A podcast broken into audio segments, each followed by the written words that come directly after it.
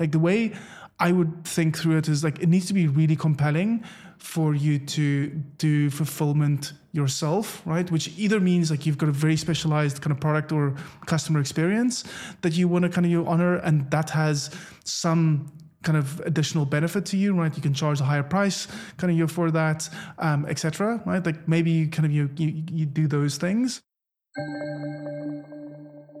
If it makes more economic sense, like split the shipments kind of you from there, right? Like on the purchase order, ask your vendor to send part of the kind of your PO to one location, part directly to Amazon. Like all of those things are possible, and like we'll help you track that all the way to your 3PL and Amazon as well. I would argue that your ability to kind of manufacture, source, create kind of your product and sell them, that's core competencies. And no business can have core competencies across every functional kind of part of the business, right? Some things you outsource to partners, some you outsource to kind of process, uh, to, to, to systems or software, and others you don't kind of do. So, on today's episode, you're going to find out how inventory management plays a crucial role in the most important growth metrics in e-commerce, which are conversions and revenue. It's a great episode you don't want to miss, so do stay tuned. This is the 2x e-commerce podcast, hosted by Kunle Campbell. So, welcome back to the 2x e-commerce podcast. I'm your host, Kunle Campbell. In today's episode, we're talking to Adii Pienaar, the founder and CEO of Cogsy. Cogsy is a new inventory management software that helps e-commerce businesses track their inventory and optimize their supply chain. Adii is a successful entrepreneur in of himself with a deep understanding of the e-commerce industry. He is um, or was a co-founder of WooCommerce, one of the most popular e-commerce platforms in the world. We talk a bit about it in this episode. Um, he also shares insights on how to improve your e-commerce business with inventory management software. He'll also he'll talk about challenges of inventory you know management software and how Cogsy can help you overcome them. So if you are an e-commerce business owner or if you're thinking about starting an e-commerce business business, this episode is for you. Here are some of the topics we'll discuss in this episode. First, how to track your inventory. Two, how to optimize your supply chain. Three, how to challenge or how, just challenges in inventory management in general.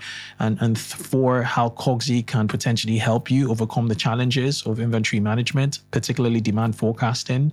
I hope you join. I hope you enjoy this one. So without further ado, let's get started. Let's take a short pause to hear from our sponsors, and we'll be right back. Want to improve your e commerce customer experience with the power of AI? Tidio, the highest rated live chat app on Shopify, has you covered. With Tidio AI powered chatbots and live chat, you can automate up to 73% of recurring questions, providing excellent customer support while creating a personalized shopping recommendation that increases your conversion rate. Tidio not only resolves tickets, but also creates sales opportunities, making it a must have for e commerce operators. With dozens of e commerce tool integrations and the ability to manage all communication channels in one dashboard, Tidio simplifies your customer interactions. And with the Tidio Plus plan, you get a dedicated customer success manager to help you unlock the full potential of Tidio's features. Join over 300,000 businesses in revolutionizing your customer experience with Tidio. Head to tidio.com slash 2x for a special offer and try Tidio for free today. Hey Adii, welcome to the 2x e-commerce podcast. I've been looking forward to this convo. Thank you so much for having me today. Brilliant, brilliant. Where you where you down in and from? All the way down south in sunny Cape Town, South Africa. Oh, fantastic! I will love to to, to go there. My my missus has, um, and she's been telling me to just do it. Um, so I, I need to it, so, so she came and she didn't pack you in her suitcase. I, I, no, I didn't understand this. No, at all. No, at all. No, at all. Um, it was it was many moons ago, and she she she it was like a work thing. Uh, but they they did a lot of um, touring, uh, of sightseeing, and all that stuff. And she was like, "Look, you've got to go." She did Brazil, and I did Brazil eventually. But um, yeah, Cape Town is still on the bucket list. Do it. Like I'm, I'm part-time tech founder over here and part-time Cape Town enthusiast, so uh, can highly recommend a visit. All right, sounds good. Sounds good. Sounds good. So, you've got quite an illustrious, um, you know, career which dates back to to WooCommerce. But before we even get back to that, who who who who is Adii? You know, um, give us a brief sort of life summary, biography, autobiography of Adii to to to where you are now. Really, really quick one, please. If you yeah. can. So, so I think um, I would probably like uh, say like I, I grew up in a very vanilla, average environment, um, like uh, kind of middle class. Went to kind of decent high school, um, and I think the, the key part there was is my dad was always entrepreneur. So since I can remember, my dad had his own businesses, uh, specifically in like computer hardware um, slash accounting. That's what he specialized in. And then I can remember in high school I picked up a, a Richard Branson book for whatever reason. Um, and it inspired me and i got this idea in my head like this is what i needed to do forever. So uh, by the time i got to university um, i was already kind of tinkering with little projects on the side um, and doing multiple things and, and essentially doing everything not to study the course that i was doing. I, I majored in, in accountant and the kind of the, the plan was to become a chartered accountant. Um, so if i was to say like you know, looking back, uh, I still have the knowledge. I never practiced. I never had to intern because uh, I ultimately kind of just post varsity spent six weeks working for a corporate um, and then started working on on Woo full time uh, back then. But that's that really is like up until WooCommerce.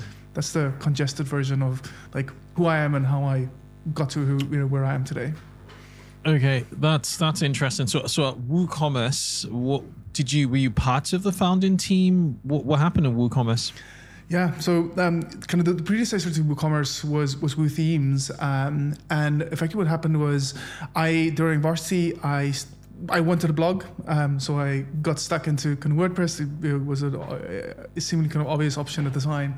Um, they were just getting popular, and it was open source, so I could teach myself. Um, I was okay kind of a coder. I could you know code a little bit of HTML, a little bit of CSS. Taught myself PHP at the time, um, and the very first kind of product that became WooThemes and then became kind of WooCommerce, I built in my final year at Varsity. So um, yes, I was the built the first product. That's how I met Magnus and Mark, who eventually became my my co-founders in WooThemes uh, and then WooCommerce. I think, if I remember correctly, WooCommerce. I mean, this is all the way first product November 2007, um, and WooCommerce, I believe, was we launched in like late 2010, maybe 2011, um, if I remember correctly. And then, um, how long were you there for before you transitioned? I just just a few few more stints that, that led up to to Cogsy, which which is what we want to talk about today. Yeah, so um, I left Woo, stepped down as CEO uh, end of 2013, um, and in the following year I started a new company. I, like I, I mean, I told you this off air. Like I, I got to a point where um, it was such a fascinating ride building WooCommerce, and I really wanted a new challenge. And I kind of told myself this year, like or the biggest challenge that I wanted was like, can I take all these lessons and experiences that I'd learned with Woo and reapply it and, and do it again? Meaning that kind of little birdie in your head that says, "Hey, dude, you just got lucky," um, and like not every business is as lucky um, as this or as easy as this. Um, not that everything about Woo was easy, but it did sometimes feel like we got really lucky, like right, like right place, right time kind of thing. Um, mm. So started a new company called Receiptful. Eventually became Conversio, where we built email marketing automation um, for e-commerce brands, um, and also sold that. I sold out of that in August 2019 um, spent some time with Acquire Campaign Monitor in 2020 and in COVID year effectively, and then to the back end of that got got stuck into Cogsy. So I've really had um, I always tell people, or mostly tell people, that I'm a bit of a one trick pony in that sense, in the way that I've just built kind of a software for e commerce brands uh, for the last, what, 15, 16 years now. No, it's you know specialization really does yield you know um, results. So so well done you know for sticking to to, to on this this track. Now speaking of Cogsy, why did you want to solve like inventory management?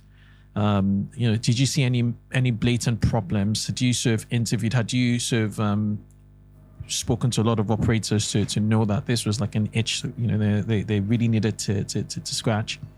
Yeah, it's a. Um, I mean, I think the the, the honest answer is that I um, I probably did everything that I would advise first-time founders kind of not to do, right? So, like I, before starting kind of to build the, the, first version initially, like I didn't speak to a single customer, for example, right? Um, which again, like first-time founders don't do that. That's not the way to go.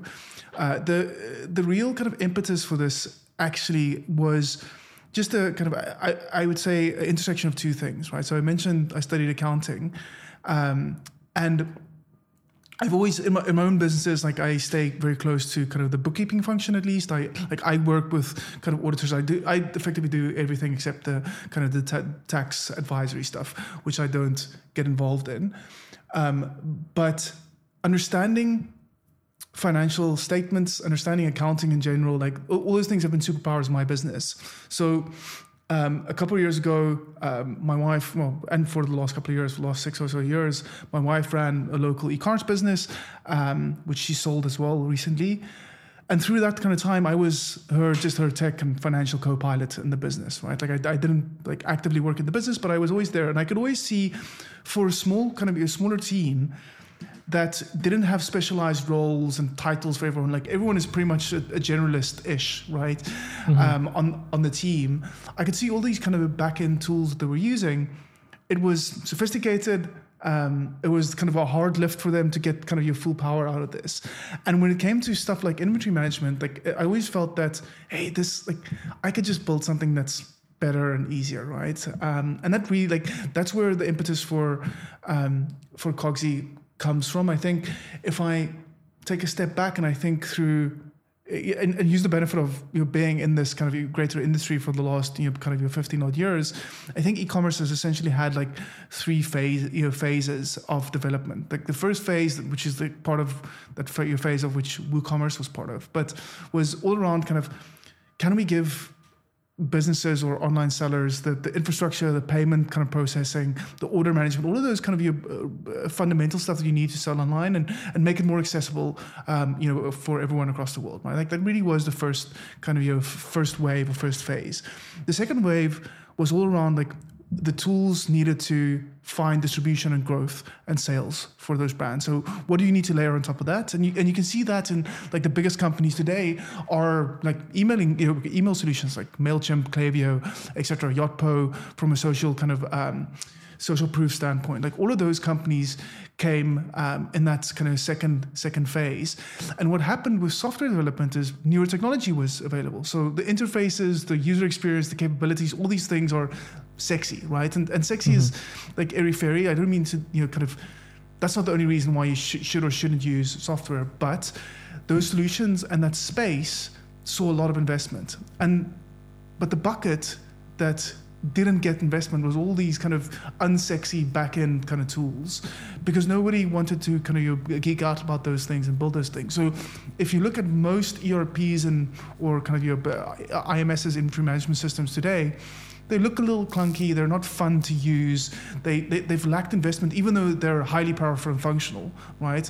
But like it's not the same interface as what you would get on Figma, for example, right? Like it's it's just not had that investment, um, and that really was, as I said, like I really wanted to think through how like if I were to build something from scratch with new technology and with current knowledge and understanding how brands currently sell online, i.e., not just through a single Shopify instance, multi-channel, multiple inventory locations, etc. How would I actually go, go about building a, a inventory management tool today?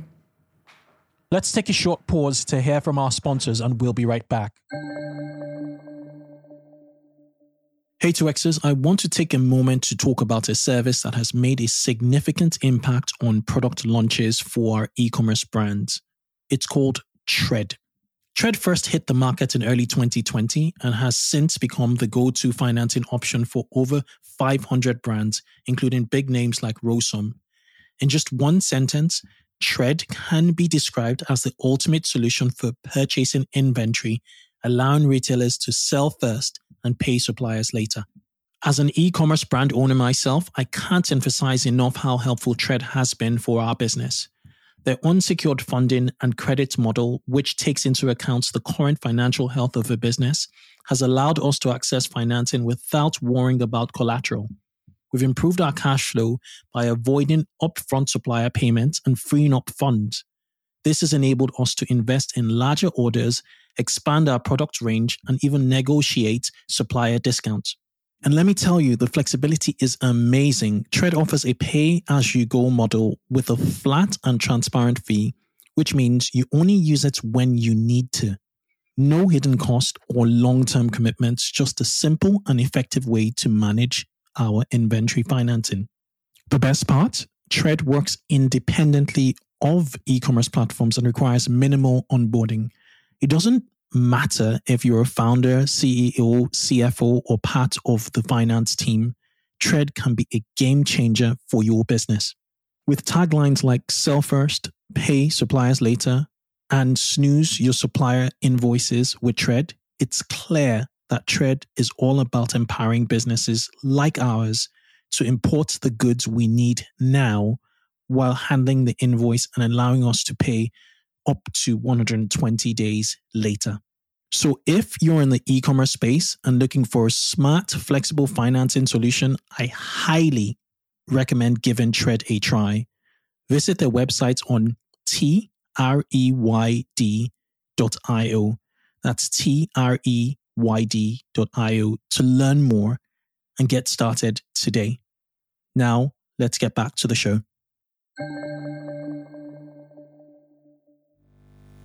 Interesting, you drew parallels with with the user experience um, you get with modern tools, you know, such as Figma, and trying to sort of implement that or re, re, re, rewrite that story in the you know inventory management space, which tends to be clunky, oracly, or, or SAP, you know, like you know, so they, they tend to be quite serious.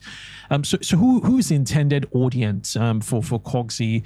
Is is it um, you know specialists or, or or generalists? You know, who are like founders, you know, trying to just figure stuff out. You know, they want to sort out their excess inventory issues. They want to you know avoid avoid stocking out and all of that stuff, and they need an easy to use interface to just get stuff done. And do, do or um, is it also does it also include the dedicated inventory management specialist you know or e-commerce you know um, um, manager who who handles inventory? Yeah. So i think it's both of those but let me take a step back and I'll answer it in a better way. So, mm-hmm. take let's go back to kind of the Figma example. The, I think a key reason why Figma built the multi-billion-dollar business that they built, um, where they had a massive incumbent in the um, in Adobe Photoshop, is because it empowered collaboration.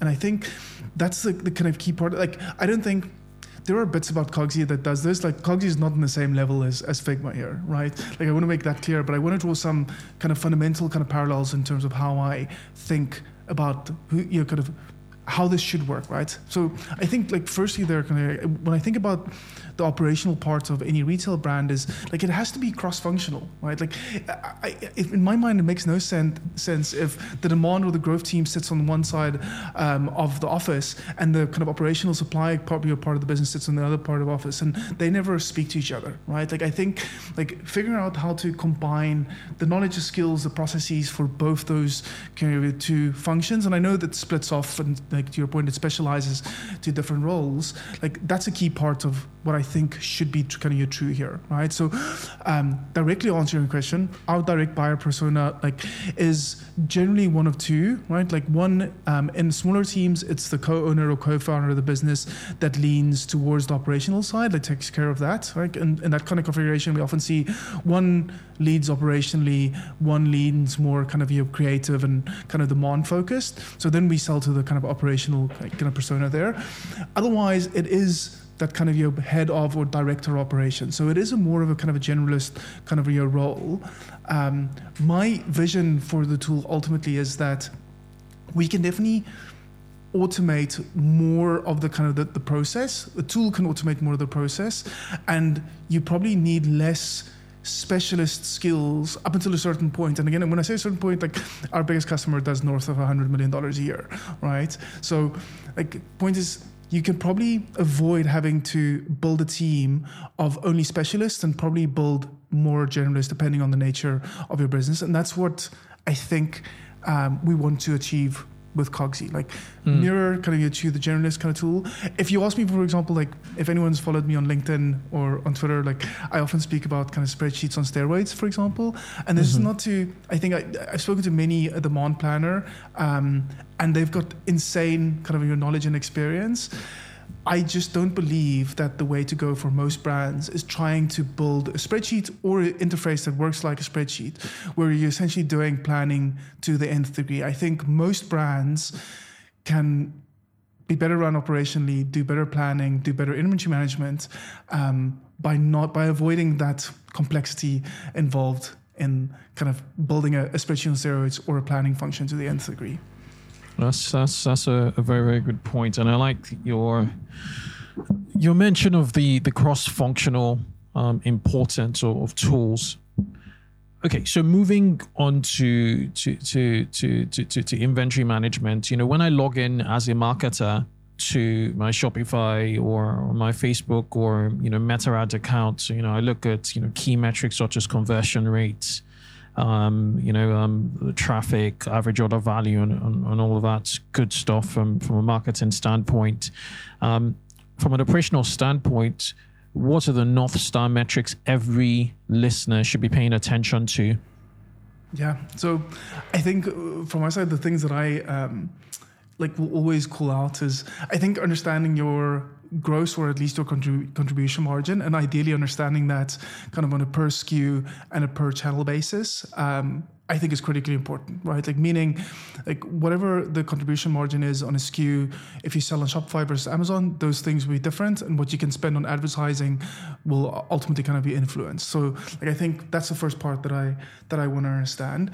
The second part that um, in my mind is, is a, is, a, North Star here is what I call return on working capital kind of deployed or employed, right? Which is very simply saying is um, because taking a step back, the, the two biggest risks with inventory is that you are stocking out or you're completely overstocked, right? If you're stocking out, then you are probably directly losing revenue because you don't have stock to, sell. If you are overstocked, you've got cash tied up in stock that has an opportunity cost, which has a negative influence somewhere else in the business, right? Slightly harder to quantify what that kind of impact is um, or where that impact is, but there's opportunity cost there because you don't have the cash. Assuming you're kind of cash constraints, which I think most of the best brands that I kind of have worked with or have encountered are, right? So the, the metric that I would focus on there is return on like that working capital or the cash that you have in inventory at any given stage. So you're essentially keeping two things um, in relation to each other there, which is I've got X amount of kind of your cash tied up in, in capital at all times, and this is how kind of that is linked to my my revenue or even better your my gross profit because if that ratio is higher um, or that percentage is ultimately the return is higher it suggests that i am finding that optimal kind of your range where i know that i'm not stocking out but i'm also not overstocked significantly. So you get closer to in an ideal world for example like if you took away all lead times we would all move to a just-in-time kind of you know on-demand kind of your print on demand. It's not print on demand because most products mm-hmm. don't work that way, obviously. But the closer you can get to just-in-time, the better because that's where you need the least amount of cash tied up into to inventory. So like that's the metric that I would use to try and ascertain kind of that part thereof. Um, one additional one that I'll throw out there, you know, is like, and this is. Um, it feels like an artifact, but this is part of the very first version we built with Cogsy was all around like how to think about like prioritizing kind of the cash. If you've only got again cash constraints, limited cash available, and you had to prioritize which SKUs to run out of. So Cogsy actually calculates a, a single metric, um, which is LTV kind of your per product. And the way way we kind of calculate that is to say for a first time customer, if they buy kind of product X first, what is their lifetime value, and then we kind of you calculate that back. So the theory there is if your highest LTV products are not in stock, you're not just losing out on that single sale, that $50 sale. If those products generally also kind of you got you a 300 you know, LTV over, over the span of two or three years, you are possibly losing out on kind of a bigger part of that, right? Because first time customer, they just don't come back because you didn't have the product that they were going to purchase and they never become a, a repeat you know, kind of customer. So I think all of those things, like when you find those trends in your data, there's some interesting insights to you know to, to be had there where you can then restructure operations or reprioritize your decisions in terms of how you are kind of buying and managing your inventory. Super super. I, I like that point on ltv per product. And um, even your first point with regards to you know just the the, the gross contribution per per product per SKU seems to be very SKU focused. What I didn't get was the return on working capital deployed or the return on inventory. What what metric is that um, particularly? So like that's ultimately in my mind like that's the all-encompassing um, metric to find that kind of optimal range of how much money you should have in inventory at any given stage, right? So. Um, let me explain this in a different way. Like the, the ways to ultimately kind of influence that um, is you wouldn't run out of stock, right? That's the one part of you're not overstocking. You might be going to your uh, existing kind of vendors, negotiating lower cogs, right? That would influence kind of that number. Um, you might uh, sell different SKUs on different channel, kind of channels or do some kind of your price optimization per SKU per channel, for example. Like all of those things would ultimately, like they would influence how you calculate the metric. The metric is calculated revenue over average working kind of your capital deployed. And working capital mm-hmm. I use here as a term, but I really only mean the cash kind of de- deployed into inventory, right? Mm-hmm. So all of those different kind of levers, like you have available to get that return or that ratio as as optimal as possible. Okay. Okay. Okay. Makes sense. Makes sense. Um, my next question is how would you define an operationally efficient D2C e-commerce brand? Yeah. So um, part of that would be kind of your finding that optimal range of where to invest in inventory um, or how much to invest in inventory at least. But I think the, the other things are like what are the systems and processes that you need to have in place internally that ultimately means that your customers can buy your products whenever and where they want, right? Like I think the, the, the key part of that firstly is like just having the inventory and the, the, kind of the product available like that's the first bar that you need to clear from there i think operations extend kind of you very closely to how do I work with, how, how, do I fulfill this, right? Whether you work with a kind of a third party kind of your partner there, um, a 3PL or otherwise to fulfill that, or you have an internal team, how does that extend to out to the post purchase um, kind of experience in terms of like if there's issues, how do I communicate those issues? How do I handle those issues? How do I handle kind of returns?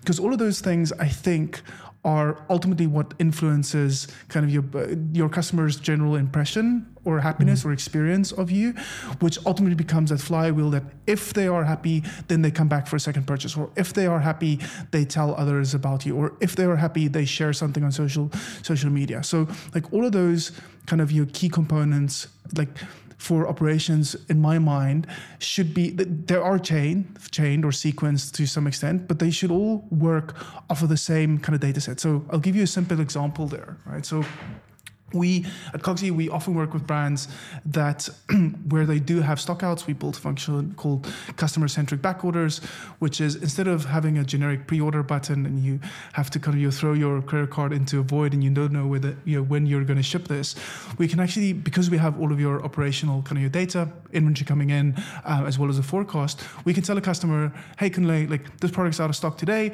but this will next ship on to June, so you know exactly when that okay. is going to happen. So for a customer, that's a great experience. It converts much, much higher compared to generic pre-order or some kind of new waiting list, for example. We've got kind of your data on, on that.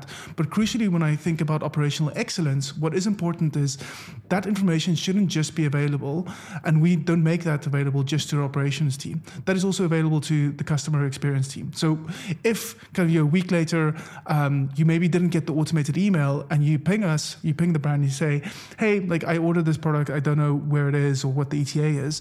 Whoever mm-hmm. is on the other side of that conversation from the CX team, they can say, "Hey, Kunle, like, hold on, I will check quick," and they can see, "Hey, this information, kind of, this is what the data is um, for the stock." They can reconfirm it for you. They can double check your exact order. So that's why I think about operational kind of um, efficiency there. Like the systems need to be in place.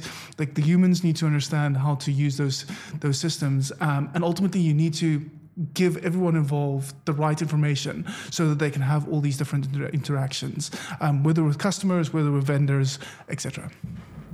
Interesting, super super interesting. so over COVID, uh, you know, um, the, the issue is just not sufficient stock. You know, the, the real big challenges with regards to to supply chain and getting products into warehouses to sell to customers. Now, most warehouses seem to, to have an overstock problem. Um, first, could you confirm if this is what you're seeing at, at Cogsy? And then, second, um, what tips do you have um, for for people really facing this excess inventory problem at this point Yeah. in time? So, so yes, I think you, you're right in terms of your observation there. Um, due to the initial kind of your constraints um, with regards to getting stock into a warehouse, I think many many brands kind of over-ordered um, and overcommitted, and for a period, they uh, essentially had, as you said, like excess stock in their warehouses, and they were sit, were sitting on it. Um, I think that's somewhat normalized now. Kunle. Like most of the brands we've worked with, they're they're back to a more like a steadier cadence of like how like when they're placing purchase orders um, and how much stock they're holding. So I think it's mostly normalized yet. Um, so broadly speaking, though, like if you are overstocked, the way I would think about it is like I would do some prioritization. Um, not all SKUs are created equally, and I would actually try and sell off the kind of the um, the either your well the lowest priority SKUs there, right? And again, like I would use a, a interesting metric like LTV per product, not just kind of value. Um, other interesting things that we often kind of uh, work with our customers on is to think about bundling in a smart way. So, like one way, um, like well, there's two ways in which I like to bundle in terms of kind of overstocked is uh, you essentially take. Uh, slower moving SKU and you attach that to a fast moving SKU right? So you kind of you use the the, the velocity of the, you, you can these best sellers um, and you tag that along. The other way to do that is to think about margins, right? So um, take kind of a, a fast moving kind of high margin SKU and then you bundle that with a kind of lower margin SKU. So you don't screw up all of your economics.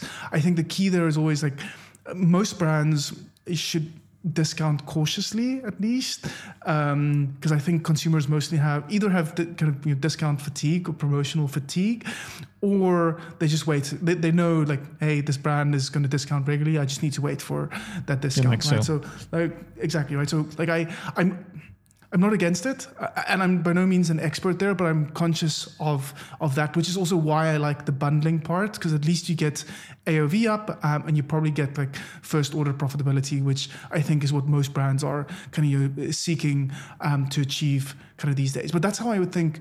Um, about overstock or excess stock, right? So prioritize firstly, like don't treat all of it like if if you, you're overstocked on your best-selling SKUs, then like you have to kind of wait to ride it out. Like I wouldn't necessarily. Then you need to weigh that against a discount, right? Um, and the the second-order effects of a discount. But if you can prioritize that for the kind of lower priorities, like think about bundling um, and just getting rid of it and getting getting the cash back is what I would think. Yeah, bonding works. Bonding really works, uh, particularly with um, with the, with low velocity SKUs, just bonding them up with you know high velocity SKUs. So, so really, really good point. Um, where you guys with regards to demand forecasting? Um, no one could predict COVID, but obviously, when you take you know these black swan events, there there, there are you know there there is predictability with demand forecasting, particularly if it's linked with marketing activity.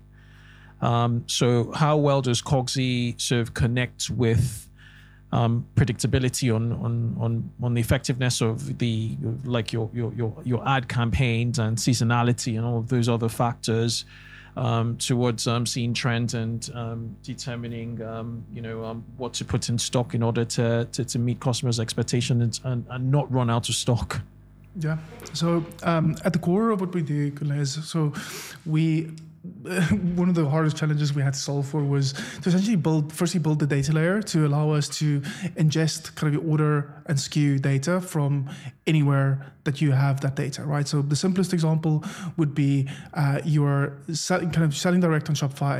You've got a se- separate kind of your Shopify instance for your wholesale stuff, and then you also sell on Amazon. So we will essentially take all of that order data um, and we feed that into our demand forecasting, you know, uh, functionality, um, which then gives you what we call a baseline programmatic forecast, right?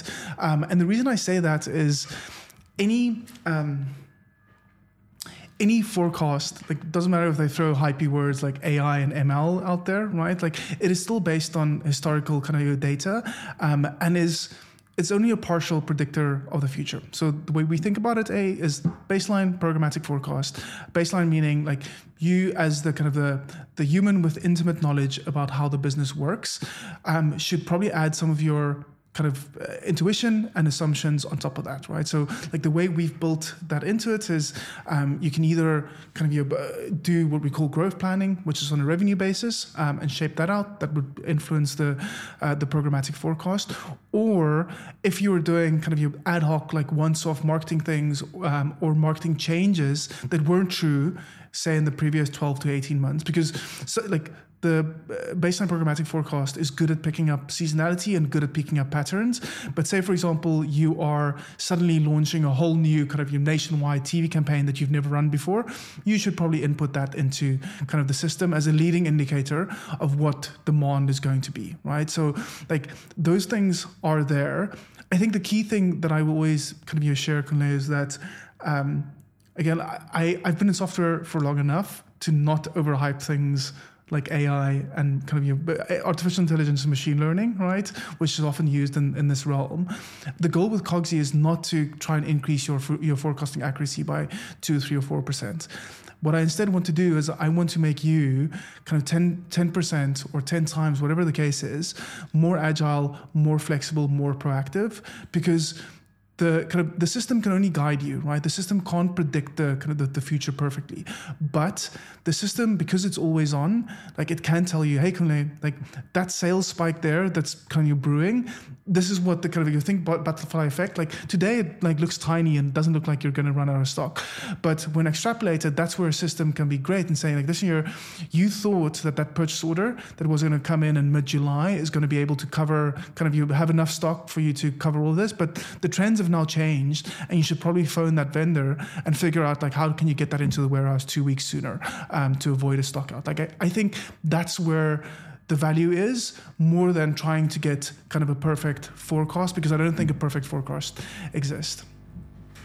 Yeah, you're you're you're absolutely right. You're absolutely right, and um, that's agility, the the real time updates and you know information you're getting and feeding the system, particularly. So if, for instance, you're doing a Shark Tank, and um, you know, or or Dragon's Den, there's certainly going to be overwhelming demand. Um, so can you weigh the effect? Are they different ways in terms of effects, potential predictabilities, which you feed Cogsy, or um, does Cogsy figure that out? So we, we figure out all of that once it becomes kind of real data, like the algorithm takes takes care of all, all of that. So we essentially look at kind of multiple um, metadata points for every order, whether it's kind of customer, whether it's acquisition channel, etc. Um, because that's like the I, I, always tell the team, uh, and by no means I'm, I'm no data scientist, but kind of the, the way any programmatic forecast works is it essentially goes fi- goes and finds the correlation or some kind of pattern that it can extrapolate. So that's why once it becomes real data, like the algorithm discerns and can see spot kind of trends or patterns that is not as visible to the human eye, and then extrapolates mm-hmm. or kind of calculates outwards from there. Mm-hmm, mm-hmm. Okay, makes sense. Makes sense. Makes sense. Um, like for speaking for myself or for for for, for our company, we we we we run an Amazon first business that we we're now um sort of transitioning to a D2C model. It's a very slow transition, but it's happening. Um, we obviously have our inventory management system for Amazon. They're very sort of skewed towards Amazon. It's like eDesk, for instance eDesk really and truly is is purpose built for Amazon, and then all the other platforms in which it serves are are second well the, the second thoughts to, to to developers. So, with regards to um, our um, our e-commerce enablement enablement you know tools which we'll be using on Shopify would you suggest obviously i'm speaking to the founder of cogsy would you suggest that um, we we get Cogsy for our Shopify. So it, it kind of like integrates, it works with our Shopify while being cognizant of what we're doing on on other channels, say Amazon and even um, you know eventually retail. Yeah, exactly. So I, I think the key thing there for me Kunle, is that um, any system that does data a- analysis um, is more valuable if it has all of the data, right? Um, Mm-hmm. And crucially, like I think, um, I don't think it's safe to say that oh I don't have five percent of the data, um, and that only means like my kind of decision making is going to be five percent off because that five percent kind of blind spot that you have could be material. So and that kind of uh, how that play- plays out here and an outcome that you know Cogsy strives to, to to help operators achieve there is like I would fully advocate that you understand what your demand is on both those channels, direct on Shopify and on Amazon. The system can calculate and consolidate kind of your, all of that numbers in the forecast and help you kind of figure out like what is the optimal kind of your purchase order that I need to you know to, to place. Right. I, I, I think no business kind of you know, operates um, with the goal of placing separate purchase orders um, for Shopify and for Amazon. Separate channels, right? exactly. Exa- exactly right. Especially when you consider minimum order quantities, um, you know, or some kind of your volume discount or some eco- economy of scale um, that is included in bigger purchase orders, right? So like that's what what I would kind of advocate for. So like we, without making this a pitch about Cogsy, but we fully um, we double down on that setup. So multi-channel, multi-location, um, kind of last year, and we fully operationalized that. So it's not just about the demand forecast, but we now have the ability to know. Um, listen here, like if you have. If you simple kind of setup, you only have a single kind of your, your warehouse for your direct sales, and you need to st- send stock to uh, Amazon um, for for FBA, for example. Then like we will help you calculate that purchase order to serve both those locations. And you can even like if it makes more economic sense, like split the shipments. We kind of you from there, right? Like on the purchase order, ask your vendor to send part of the kind of your PO to one location, part directly to Amazon. Like all of those things are possible, and like we'll help you track that all the way to your 3PL um, and Amazon as well. So like that's the, the thinking there. Like I, I'm a big believer in consolidating the data because the insights are better, um, as well as the workflows because the execution of those workflows are easier, kind of, uh, and more efficient as well. Like one can never. Uh, the last thing I'll say about kind of this is. You can have the best software solutions in place. If the humans that's supposed to use it don't use it, then the software is worthless, right? Um, yeah. Uh, the the reason I'm asking is I I just like the user interface of Cogsy. I think we we ran a virtual conference last year. It's called Commerce Excel. Um, it was a Q4 focused, um, you know, um, virtual conference. I'm Jason Wong. Um, some of you listening may know. Um, he he spoke to inventory management to the topic. He normally speaks about marketing and influencer marketing, all the good stuff he's doing on his brand and um, that exposed me to Cogsy. And the one thing I noticed there, the reason why I really wanted to catch up with you, given the fact that you're a founder, was just how easy the the it is to read in terms of like stock levels, the color coding, the user interface, you know, um, and, and just just the way how modular you know the the interface is. So it is certainly something I will be trying. I'll be integrating because I see that you have um Amazon connections integration, and you also have like Shipbob integration. I'm going to even speak to to, to third party, to 3PLs fa- fairly soon. But um, given that you have Amazon, I'm going to try and connect it to our Amazon, connect it to our Shopify, and see the output it spits spits out, particularly from a strategic and operational standpoint. Um, I think Jason Wong also sp- spoke about um, inventory audits, the importance of you know creating cadence on that, and I really resonate with with that. Um, and using a tool as an easy to use tool to to get um, you know those audits out um, and to make decisions really because we have like inventory audit meetings every week in, in our company um, I think it's every Wednesday, just to check to see you know what needs to be ordered, what what, what doesn't, and all that stuff. So it, it'd be interesting to to to, to see, and uh, I'll let you guys know, the audience, how how we- how I get along with with with Cogsy.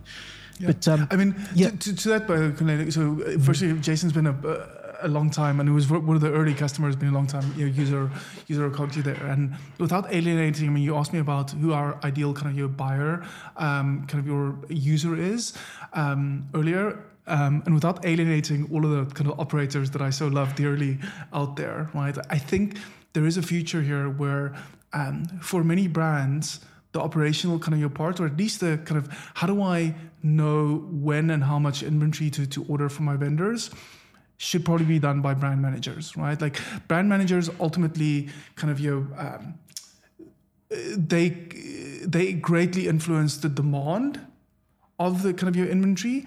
Um, that's where they're operating and hustling.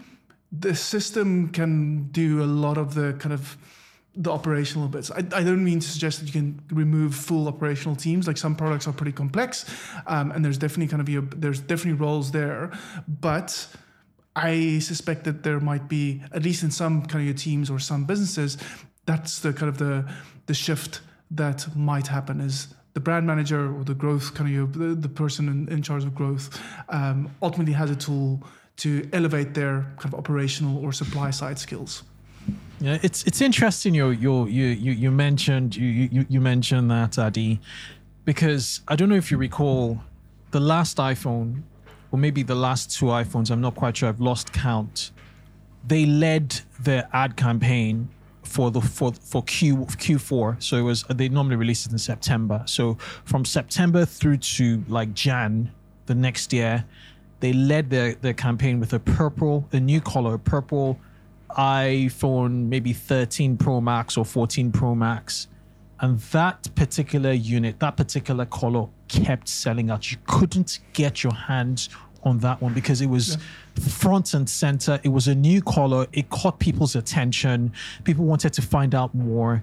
And guess what? When you're about to order direct from from from Apple, what's the color you want to, to, to naturally adapt to? Now, if that integrates pretty well with like your your inventory management and operations then it's it, it's you know it, it, it, will really really work. You you maximize your sales.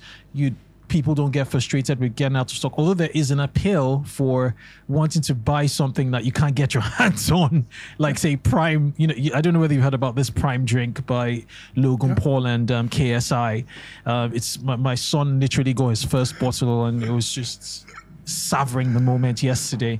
But I digress. But there's there's also an appeal of you know of of, of scarcity, right? But you could you could all just adjust that. But but it's interesting you mentioned the the front end and the back end and trying to marry what's happening, you know, in, in the front lines with um, with availability and ammunition and, and the back end. Exactly right, and I, like, and which is why I think like this is not.